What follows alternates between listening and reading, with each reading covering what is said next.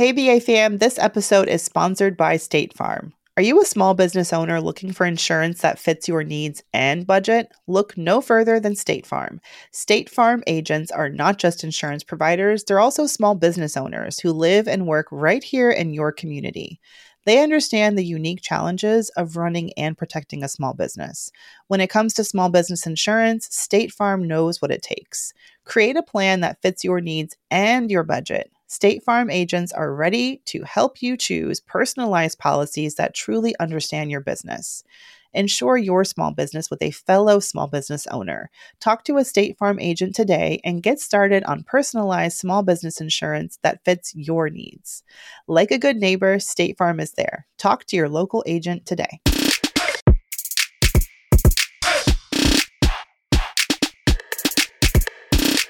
Hey, hey, hey, we're back. We're black. We're brown, but extra brown because Mandy's here. You know, Mandy's only half brown. Anyway, ambition, ambition, ambition, ambition, ambition. No shade to you, Mandy, but you know.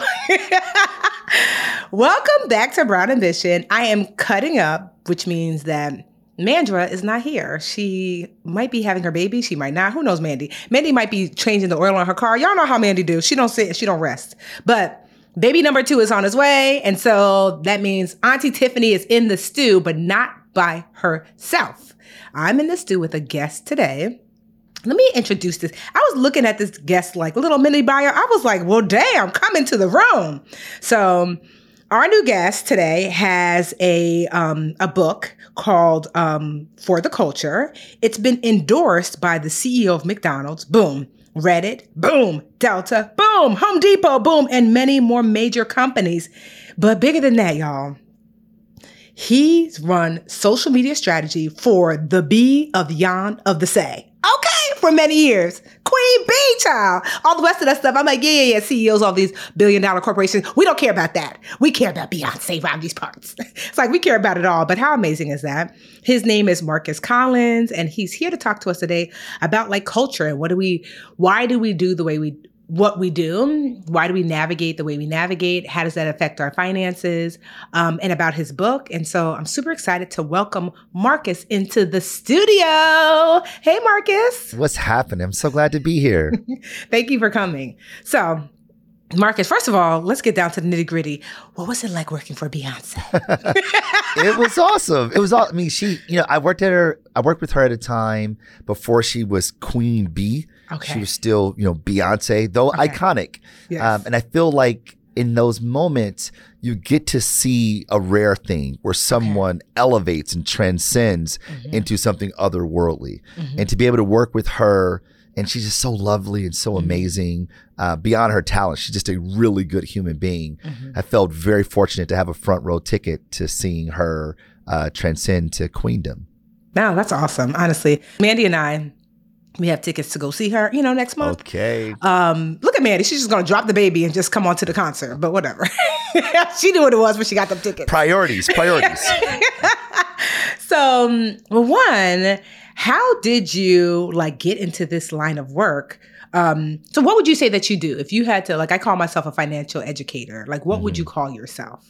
I think of myself as uh, a cultural translator. Mm-hmm. And I do so in an effort to help people realize the best version of themselves. Okay. Whether I'm in the classroom as a professor, which I am at the Ross School of Business, University of Michigan, mm-hmm. or an advertiser, which I am at the head of strategy at Wieden Kennedy, New York, mm-hmm. um, or whether I'm on stages. I mean, ultimately, I'm leveraging the power of culture, translating it from one entity to another, okay. and and back and back again to help marketers be better versions of themselves, help students be better versions of themselves, and help individuals be better versions of themselves.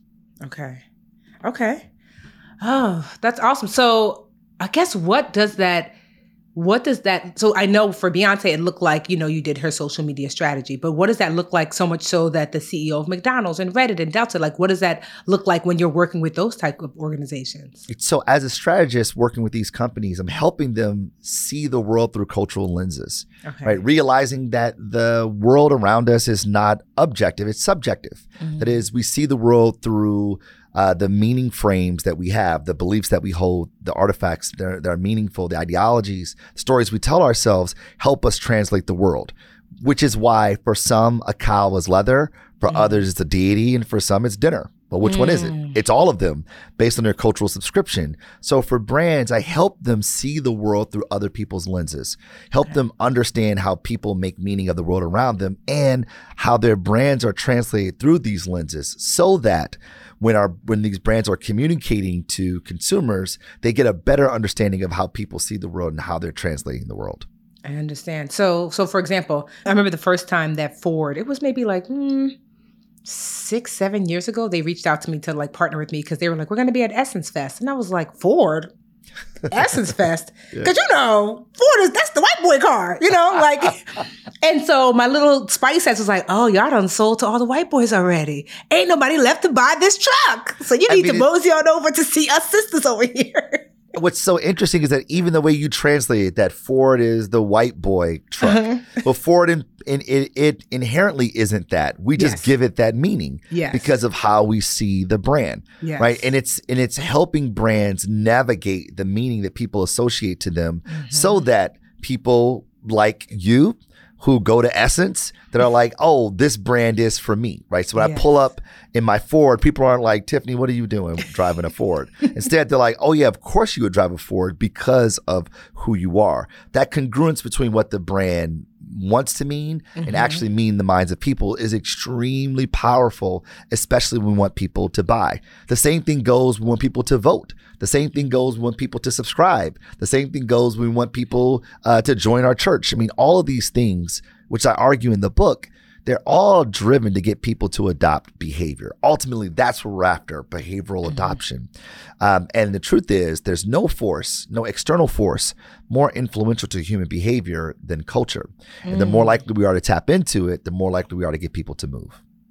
So, is that why you wrote for the culture? Because you wanted to kind of like shared that like nothing is happening coincidentally, that people are shifting and moving and, and adopting new ways and new behaviors based upon these external forces and internal like desires. Like, can we tap into those things intentionally? Like, what's the intention of the book? What do you hope people get? That's spot on. I mean, essentially, as a marketer, that's the field that I work in, we often use words like let's get our idea out into culture and let's make sure our, our idea is informed by culture or what's going on in culture, culture, culture, culture, culture, culture. And even people say things like, I'm doing it for my culture mm-hmm. or I'm doing it for the culture, right? Which is why I called the book what I called it.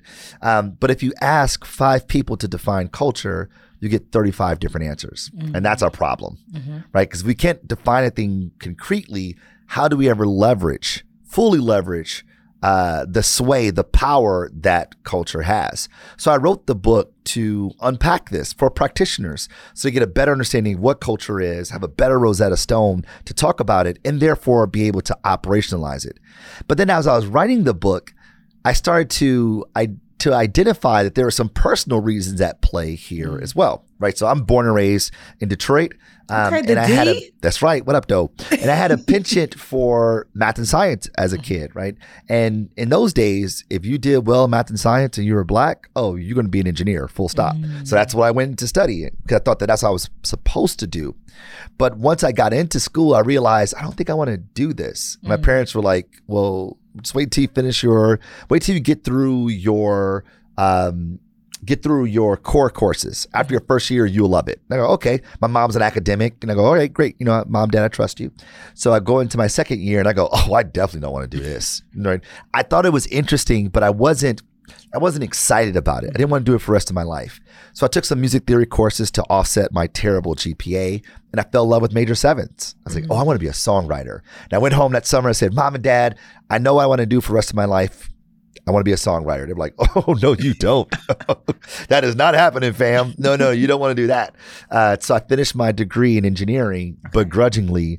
And as soon as I graduated, I went right into the music industry. Okay. And what I realized some 20 odd years later is that I didn't have the language to describe what I was experiencing. Okay. What I was experiencing were the cultural forces that dictate, mandate in some ways, what's acceptable behavior for people like us. Mm. And for people like me, and for many of us who look like us, mm-hmm. Tiffany, um, is that if you want to be successful, you pursue certain career mm-hmm. trajectories. If you do well in math and science, then you're either going to be an engineer or a doctor. Like mm-hmm. that's just what you do. And anything outside of that is unacceptable. Mm-hmm. Anything outside of that is frowned upon. And this is really what culture is. Culture is this system of conventions and expectations that's acceptable behavior, acceptable uh, uh, uh, uh, uh trajectories for people like us. And mm-hmm. as a result, we take on those behaviors. We do those mm. things. And because I didn't have the language to describe what was happening to me, I didn't have a lot of agency to navigate through it. All I had was that my parents is tripping right? Mm-hmm. But what was really happening is that my parents themselves were adhering to the cultural forces of what good parents are supposed to do. Yeah. You're supposed to push your children towards things that are going to be potentially the most beneficial for them, even if it's not what they want. Mm-hmm. Right. And we're all being influenced by these forces that tells us what it means to be normal. And I thought that this book would help not only practitioners be better at their jobs of getting people to adopt behavior, mm-hmm. but also help us individuals, citizens, navigating this cultural world that we live in, navigate these forces that tells us what people like us ought to do. Hey BA fam, this episode is sponsored by State Farm. Are you a small business owner looking for insurance that fits your needs and budget? Look no further than State Farm. State Farm agents are not just insurance providers, they're also small business owners who live and work right here in your community. They understand the unique challenges of running and protecting a small business. When it comes to small business insurance, State Farm knows what it takes. Create a plan that fits your needs and your budget. State Farm agents are ready to help you choose personalized policies that truly understand your business. Ensure your small business with a fellow small business owner. Talk to a State Farm agent today and get started on personalized small business insurance that fits your needs. Like a good neighbor, State Farm is there. Talk to your local agent today. All right, BA fam, y'all know when it comes to financial advice, you have to trust your source. That's why you listen to Brown Ambition, right? And when I'm looking to upgrade my wallet, I turn to NerdWallet. Their expert team of nerds dives into the details to help you find smarter financial products. I've been a longtime fan of NerdWallet. In fact, I almost work there a couple of times because when it comes to financial experts and writing, they really know how to give you the best reviews of financial products. I honestly wouldn't sign up for a credit card today if I hadn't looked at a review on a site like NerdWallet myself. And honestly, if y'all haven't learned about NerdWallet, you're missing out. And with their help, what could future you do with more travel rewards? A hotel upgrade? Lounge access, wherever you go next, make it happen with a smarter travel credit card. Don't wait to make smart financial decisions. Compare and find smarter credit cards, savings accounts, and more today at nerdwallet.com. Nerdwallet, finance smarter. As with all cards, credit is subject to lender approval and terms of each credit card issuer apply. And now a word from our sponsors at Betterment. All right, BA fam, you know we work hard and we play hard, but when it comes to investing and having your money in the market, you want your money to be working for you. That's exactly what the Betterment automated investment and savings app can help it do. Keeps your money out there working hard and kicking you know what I love Betterment because it makes it easy for even a beginning investor to figure out how to put their money in the market and set it and forget it and be at peace with that because you know Betterment has got you covered with their automated investment and savings app. Their technology is going to give you advanced tools that are built to help you maximize those returns. All you got to do is visit betterment.com to get started. Learn more about high yield cash accounts at betterment.com. Investing involves risk. Performance not guaranteed. Cash reserve offered through Betterment LLC and Betterment Securities. Betterment is not a bank. Hey, debit card users, listen up. Discover has something especially for you. With Discover Cashback Debit, everyone can start earning cash back on everyday debit card purchases. You heard that right. Cash back on debit purchases because cash back isn't just for credit cards. It's time you also get some love. Oh, and I should also mention that this has no fees, period. Finally, the game changing checking account you deserve. Check out transaction eligibility and terms at discover.com slash cashback debit. Discover Bank member FDIC. Well, what would you say as being? I'm assuming you're a black man. I mean, you never know. Right? I'm a black man. I you know. I self I self identify yes as a black man, and right. I do have melanin in my skin. well. I mean, right? Because uh, so what we like being in this industry and like we're just shifting gears toward like what what you've seen culturally, what has become the norm for what you'd say for Black Americans and the way we navigate our finances? Like, what has been the norm, and how can we start to, and has that norm served us well?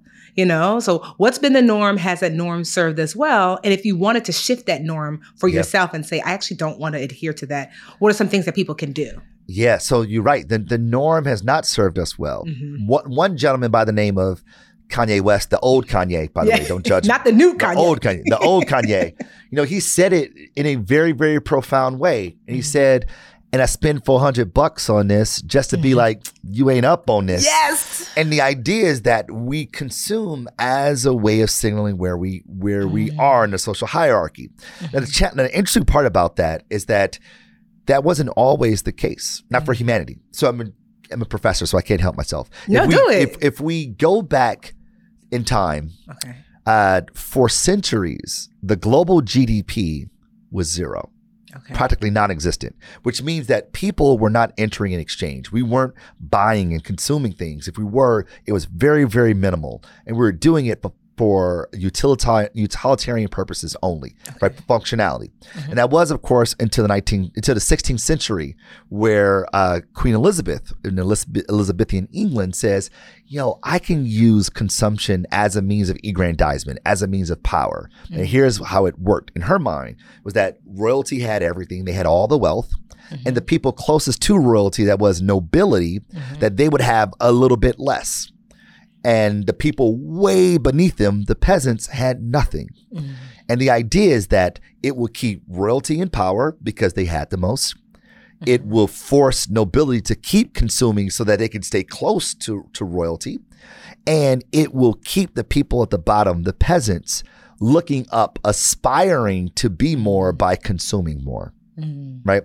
And then Queen Elizabeth could ration out uh, uh, commerce or ration out capital to people and they would love her for it because it would help them rise up the social hierarchy. Mm-hmm. You fast forward a couple centuries later, uh, you start seeing a little bit of uptick in eco- economics in the in northern Europe and they started businesses start to make more money so they paid their employees more money and their employees start to spend more money so businesses made more money employees started making more money so they spent more money you start getting this cycle of consumption it massively explodes during the industrial revolution mm-hmm. the same thing goes today because the point is that people weren't buying way back in the 16th century, they weren't spending or consuming for functional needs. They were consuming for psychological and sociological needs okay. as a way of signaling who they are and where they sit in the social hierarchy. The same thing goes today mm-hmm. that we buy, we consume as a way of signaling who we are in the world mm-hmm. and where we sit in the social hierarchy. And the further you were down the social totem pole, mm-hmm the more uh, and the, the, the the more motivated you were to consume as a way to signaling that you weren't at the bottom. Mm. And you take marginalized communities like people of color, mm-hmm. people like us, we then say that I have to consume as a way to signal who I am. Okay. And I spend 400 bucks on this just to be like, you ain't, you up, ain't on up, on this. Mm-hmm. Right. So, what does that mean for us? That if we know this, if we are now aware that these are the forces that are motivating us to consume, that they're not with they're not with, they're not within us, they're without us. They're they're they're pushing on us. Then we can subvert them by having much more discretion with what we consume or how much we consume of it. Not to keep up with the Joneses, as it were, mm-hmm. uh, but to signal our understanding of these forces and also create new communities around people who decide not to consume just for the sake of consumption. Yeah, and it's hard. I get it because you know, you grow up not having, and then you tell yourself one day, when I do have, I'm going to, I want to wear it externally. I was watching this, um, not that I usually get advice from young Joc. I was like, I was shocked. I was like, oh, you know, well, even a clock is right twice a day. So Young I mean, if Joc, we're listening to Kanye, we take taking Kanye advice, we could take young Joc advice right. today, I suppose. So young Joc, surprisingly, it was like this YouTube clip. He said something that was like, this is really profound. And I'm, I'm glad he understood. He said, um, that um, this community that he's in of hip hop artists and rappers and things like that, he was like, it took him a while to realize that the things that he was wearing, the, the like the Lamborghini, the whatever the things he was driving, that it really didn't indicate that he had wealth, that he has mm. money. He said it indicated that he had money because he's now exchanged it for this thing. He was like, my Lambo, my dress, my my outfit, it's a receipt. That's right. To show I once had hundreds of thousands, if not millions of dollars, and now I have stuff. That's right. And I just thought that was so like those things are really a receipt of wealth once once not that you want to keep money and not do anything with it, but I just thought that that was like um I was really shocked at his insight. You know that and like yeah. he's right. He's spot on. I mean, I I would argue, and I do in the book, that brands are they're the most powerful brands are receipts of identity. Mm. They're ways of signaling to the world who we are. Right? They're badges to say I am this because of the meaning associated to these brands and the economic associations that we have in our minds with those brands. So if you if I'm driving a Lambo, you're like, oh, that dude's doing it. Mm-hmm. That is, I am higher up the social hierarchy, thanks to Queen uh, uh, Elizabeth. Mm-hmm. And the irony of this, I suppose, is that the people who have the most, who are most well off, they actually live more innocuous yes. lives. I, i.e., you don't see the labels you don't see what they're what they're what they have right mm-hmm. like saw somewhere is like um uh, they don't wear a a, a bag a, a Louis Vuitton bag mm-hmm. um, when they go into uh, a, an event in New York City mm-hmm. because they leave their bag in their driver's car mm.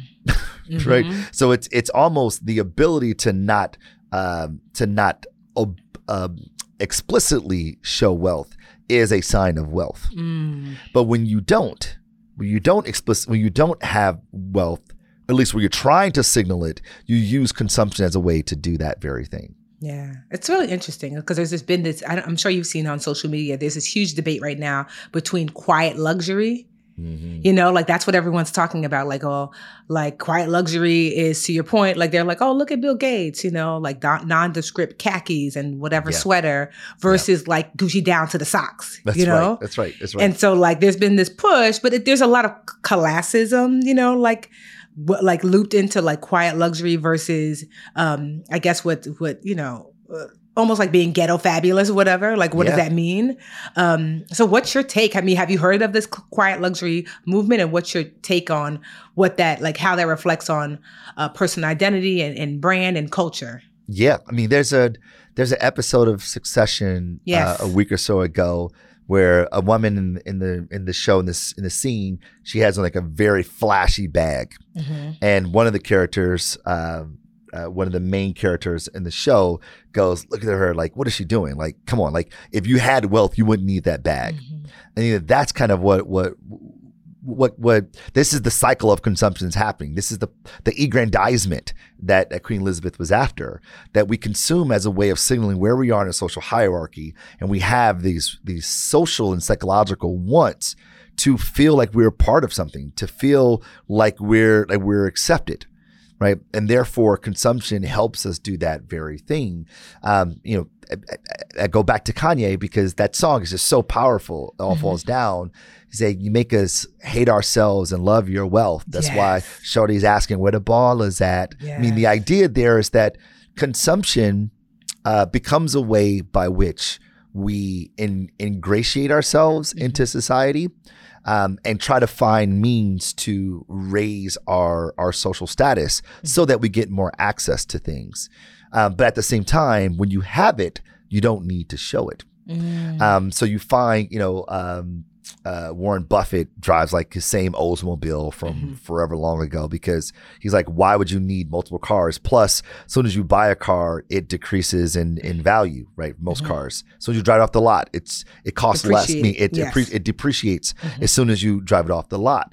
Right. So all of these things require a certain savviness that comes with privilege. Mm-hmm. And when you don't come from a privileged place, you just say, I just want access to it mm-hmm. right? So you can't fault people. You can't. I mean, I'm glad the young Joc, young Joc got to that realization, mm-hmm. but you can't fault people who are trying to navigate it because yeah. I want to be on 106 & Park pushing the Benz. I mean, you go right back to to to uh, all falls down, right? Mm-hmm. Such a such a profound statement that that song is, and this is the power, by the way, of cultural production, mm. right? The way that we express who we are and where our identity is subscribed you stick on the Kanye piece. Mm-hmm. When my wife and I had our, our, our eldest daughter, we were driving a small little hatchback car, living in New York City. So we had like a little bitty car, and my wife was like, you know, I think we need to get to. Um, I think we probably need to, to get an SUV. And I, and I, agreed. And we had a list of SUVs that we were considering, but there was mm-hmm. one SUV that we would not buy.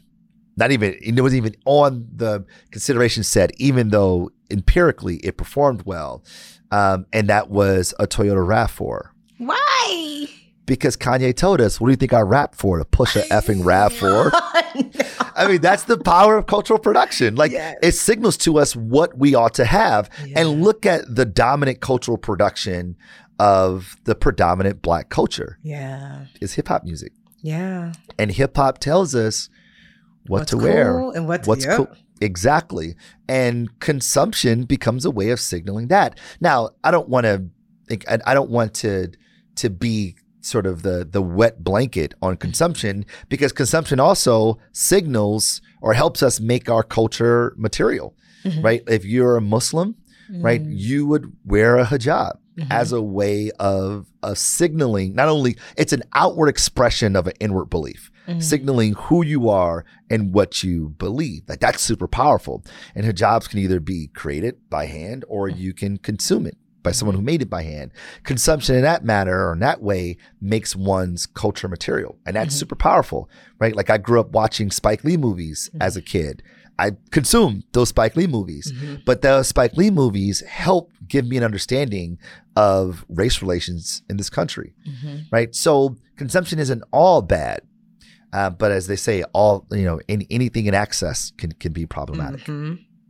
So, in your book, do you offer up solutions of what people could do? Like, one, I know there's probably solutions for brands of how they can connect to culture more effectively, but do you offer up solutions for individuals about what they can do to help self define culture for themselves? Absolutely. I mean, the idea in the book is let's get some language that we all can describe this thing mm-hmm. that we that we're experiencing, whether we know it or not. Um, and if we have some language, then we probably understand the mechanisms that are a part of it.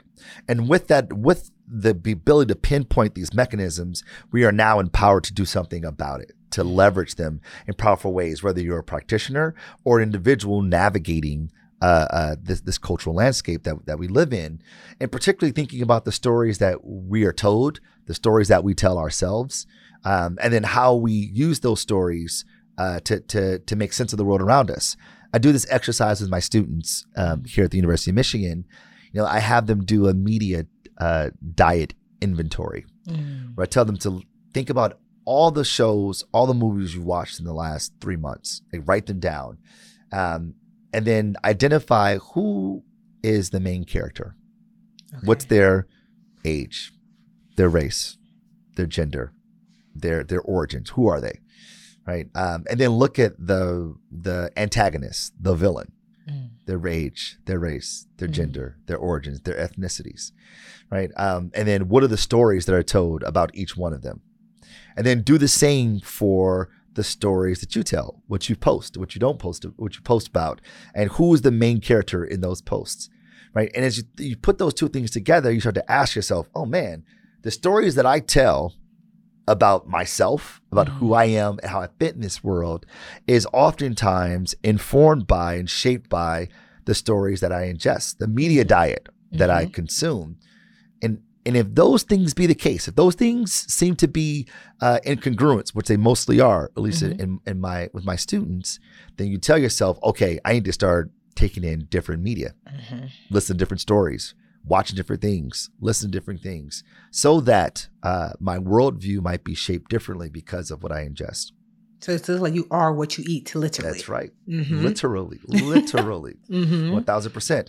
Um, and as a result, that gives us agency. Mm-hmm. That gives us lots of agency to say, okay, I'm not going to take that in. I'm not going to take this in, right? You know, I'm, I'm going to protect my space. I'm protect my peace. And by doing so, um, that means getting rid of things that could potentially be harmful to me. Mm. It's it's funny because I so I am Nigerian. Both of my parents were born and raised in Nigeria. I was born in Newark, New Jersey, Brick City. Stand up. There you go, holla. um, but um, I remember the first time I went to Nigeria. I think I was 21 right after college, and I was so shocked at what my cousins in Nigeria thought what America was like. Mm-hmm. It was a caricature, and I remember thinking like this can't be what what you guys think. And then you see what that my mom was like, well, of course they think this because how else would they know? They're that's watching right. and consuming the media that's pushed out about Black Americans. That's right. And I was like, it just never because you know I'm living here, so I'm like I can see what the reality is that there is a you know we're not a monolith. There's so many different types of people, but if all you ever watch are like the robber, the gangster, the you know is right. is black, and the thing I just couldn't believe because I'm like, but because in my mind I'm like we all look alike, and it's like yeah, but in black in America it seems like everybody is so terrible, and I just thought. Wow, that's what that that was the first time that it hit me yeah. that it's not just it's just a movie. It's yeah. not because right. this is what we're showing the world what to believe about us. And so yeah, it was just like really like mind blowing. The literature refers to what you just experienced as uh, public pedagogy. Mm. It's how we learn about other people without experiencing them for ourselves. Mm-hmm. And we learn about them through the media that we consume. Mm-hmm. And as a result, we create these frames around who those people are. Mm-hmm. That's how you get stereotypes. Like you get these frames around who these people are. For instance, I went to to uh, Austria for the first time last year. Okay. And when I got there, I was really uncomfortable. Because the whole time I was thinking about, yo, Nazis were up and down this place. You know what I mean? Like, yeah, yeah, they were they resisted for sure, but like Nazis were up and down this place. And I just felt so uncomfortable. Mm-hmm. And in that split second, I realized, oh man, if I were coming to the United States, I would be super uncomfortable too. Mm-hmm. It's like y'all enslaved people. Y'all were hanging people from these trees mm-hmm. not that long ago, mm-hmm. by the way. Mm-hmm. It's like mm-hmm. this is what y'all was doing. It was a part of your normal cultural practice. It was acceptable. Yeah. Right. And and as a result, I go, man, I'm I'm over here, you know, feeling uncomfortable in a certain way about Austrians. When they come to the States, they probably feel a certain way about us. Mm-hmm. And that's the thing, is that, you know, we are all a villain in someone's story. Depending on the stories that are told about us. Mm-hmm. And the idea is that if we want the world to take different shape, then we have to change the way that we see the world. Mm-hmm. And oftentimes that requires us hearing new stories and telling ourselves new stories. Mm-hmm. Um, because as a result, the, uh, the the world change accordingly.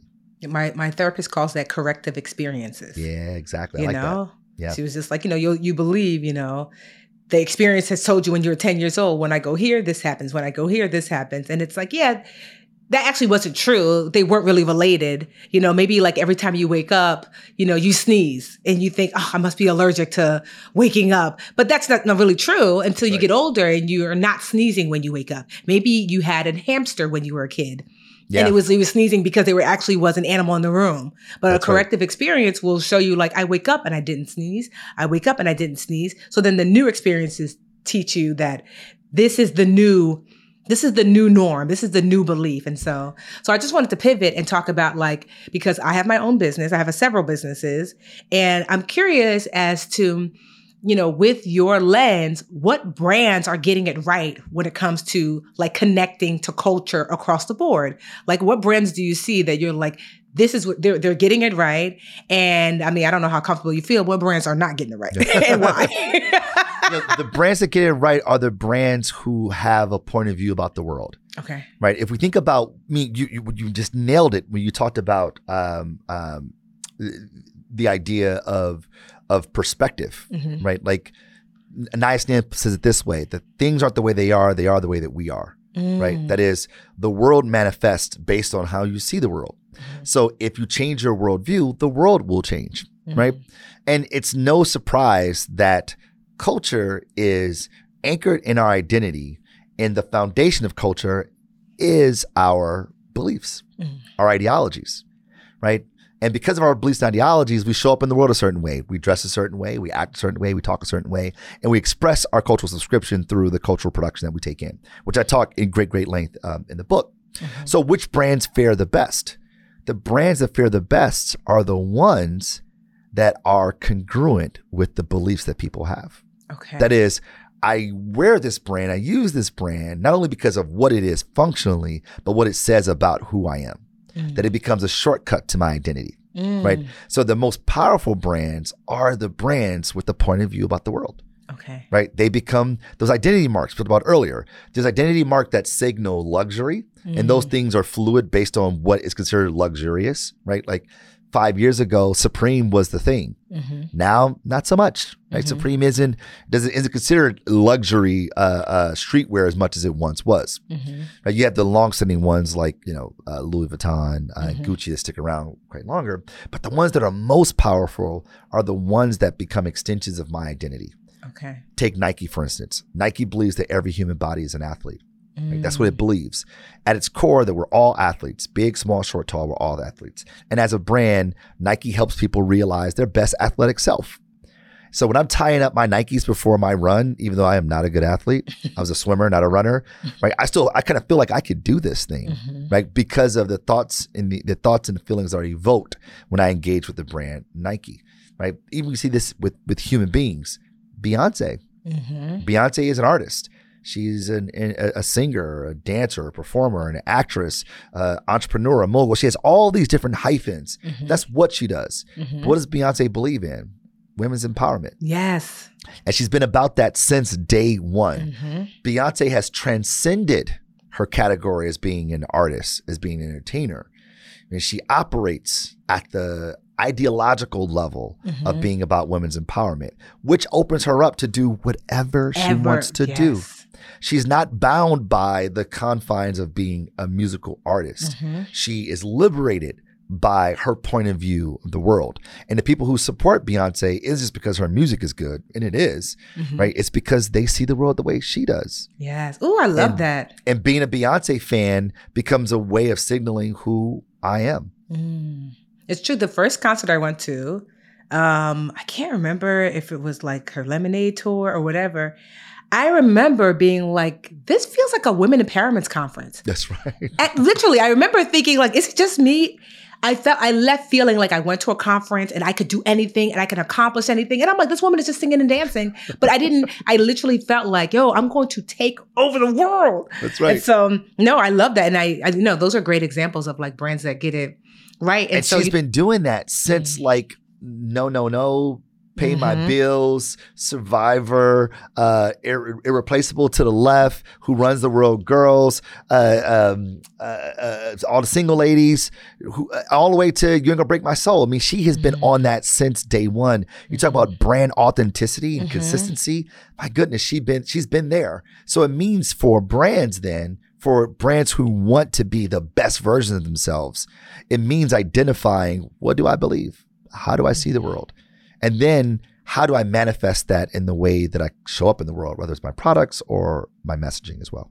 No, I love that. So the brands that don't get it right, these are the ones who've kind of lost their way and don't and, and forgotten what they what why they started and, and what they believed in. You know, because I wonder like why do brands on, go from like the highest of high and then they're like Yeah. Yeah. Well, so these are the brands that focus on value propositions. They focus okay. on my razor sharper, my battery lasts longer, my car mm. goes faster. And you could be at the top so long as you got the fastest, you know, the fastest uh, uh, uh car. Mm-hmm. Your battery lasts the longest. But as soon as there's a longer lasting battery, yes. boom, you shot dead. Yes. Right? That's how we go from being massive highs to to dramatic lows.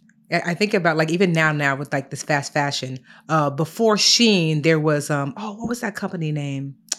I can't even remember, but they were huge. It was Fashion Nova. yeah, no, Fashion Nova. Remember, they were huge, but it was because we sell the cheapest clothes. That's right. You know, for de- like decent value clothes for for really inexpensive. You know, like for for for the for the lowest price. And then here That's comes right. Shein. We're even lower. And even That's now, right. I just was reading this article that Shein. There's this new one called Temu that is mm-hmm. overtaking Shein, and it's it's the fastest downloading app right now in the Apple Store. And so, to your point, there's no point of view there. There's just we sell the cheapest clothes, and someone's like, well, then we can sell even cheaper. That's right. Mm. I talk about mm. this in the book. I call it the the razor blade conundrum. Mm. It's that I sh- I sell a shaver that has two blades. Mm. And someone goes, "Oh, well, I shall sell a, sh- a shaver that has three blades, so mm-hmm. the shave is closer." Someone goes, "Oh, I want a closer shave, somebody I three blades." Then I go, "Well, wait a minute. Well, mine has four blades and it vibrates."